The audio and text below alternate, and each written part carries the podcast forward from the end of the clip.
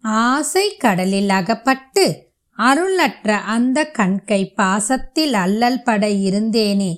நின் பாதம் என்னும் வாசக்கமலம் தலைமேல் வலிய வைத்து ஆண்டு கொண்ட நேசத்தை என் சொல்வேன் ஈசர் பாகத்தில் நேர் இழையே.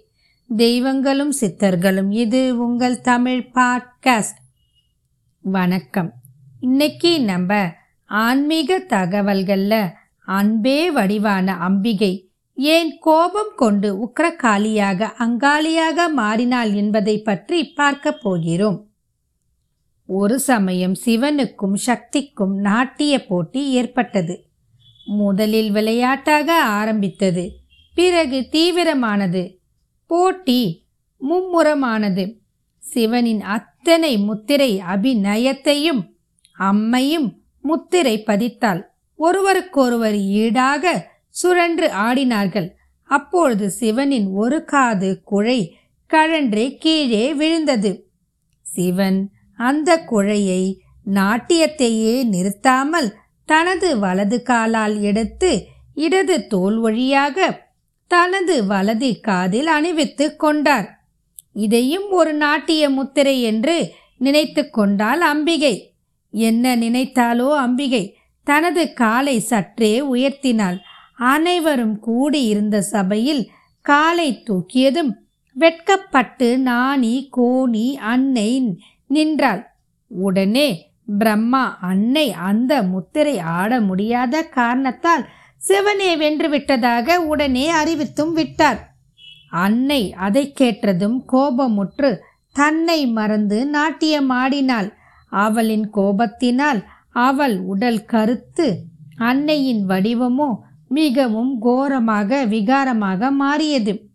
அன்னையின் உக்கிர ஆண்ட ஆட்டத்தை தாங்காமல் ஈரேழு பதினான்கு லோகங்களும் மயங்கி விழுந்தன. அன்னையின் ஆட்டத்தை சிவனைத் தவிர யாராலும் தாங்க முடியாது என்ற காரணத்தினால் சிவன் அந்த மயங்கிய சவங்களுக்கு நடுவே தானும் மயங்கியது போல் கிடந்தார். சிவனின் மீது அன்னை நடனமாடினாள். சிவன் குழந்தையின் குரலில் உடனே அழவும் ஆரம்பித்தார். குழந்தையின் அருக்குரலை கேட்ட அன்னை தாய்மை உணர்வு மேலிட கீழே குனிந்து பார்த்தாள். கீழே கிடப்பது தன் கணவன் என உணர்ந்த அவள் ஆடாடா கணவன் மீதே கால் வைத்து விட்டோமே என எண்ணி தன் நாக்கை வெளியே நீட்டி கடித்தாள். இதுதான் காளி நாக்கை வெளியே நீட்டி இருப்பதன் அர்த்தம். அன்னை கோபம் மாறினாலும் அந்த விகார முகம் மாறவில்லை.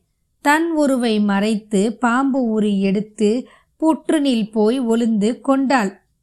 சிவன் அன்னையின் பழைய அழகு முகம் வருவதற்கு பரிகாரம் அவளை வணங்க வரும் பக்தர்களின் துன்பத்தை நீக்கும்போது மெல்ல மெல்ல அன்னையின் அழகு முகம் திரும்பி வரும் என கூறினார்.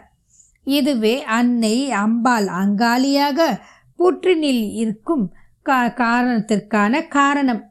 எல்லோருக்கும் அருளை வாரி வழங்கி கொண்டு புற்றில் இருக்கும் அங்காளியின் கதை இதுவே. இத்துடன் இந்த பதிவு நிறைவு பெறுகிறது.